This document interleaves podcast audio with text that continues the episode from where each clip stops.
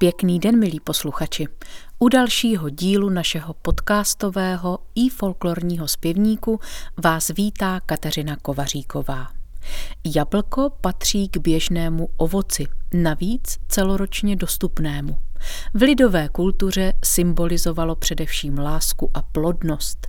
Patřilo k darům, k vyznání náklonosti i nabídky ke společnému životu a objevuje se v mnoha lidových písních. Věřím, že byste si na některou zpívající o jablíčku či lásce určitě vzpomněli. Ušlechtilé odrůdy jabloně vznikaly nejdříve nahodile, a to především v jižních oblastech Evropy, kde pro jejich růst panovaly příhodnější podmínky. O jejich šíření se zasloužili především římané prostřednictvím svých kolonií.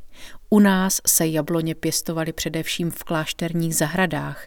Již v jedenáctém století se z klášterních písemností dozvídáme o existenci ovocných zahrad. V písňovém folkloru zvěstovalo darem nabídnuté jablko náklonost a vyznání lásky. Fungovalo i jako poslíček lásky. Milenci si jej posílali po vodě se vzkazy, ale dávali si i jiné ovoce jako ořechy, hrušky, švestky či višně. Znamením lásky býval také darovaný ovocný koláč. Největší množství milostné magie se vázalo na vánoční svátky. O Vánocích nosili mládenci panám koledy, za což je oni obdarovávali o masopustu. Přestože mnohá symbolika upadla postupně v zapomnění, snad každý si i dnes vybaví roli jablíčka při vánočním věštění. Hádání budoucnosti z rozkrojeného jablka má prý původ až u Keltů. Milostnou spržna vám zpívá Míša Bařinová za doprovodu cymbálové muziky Soláň z Rošnova pod Radhoštěm. Ať se vám líbí.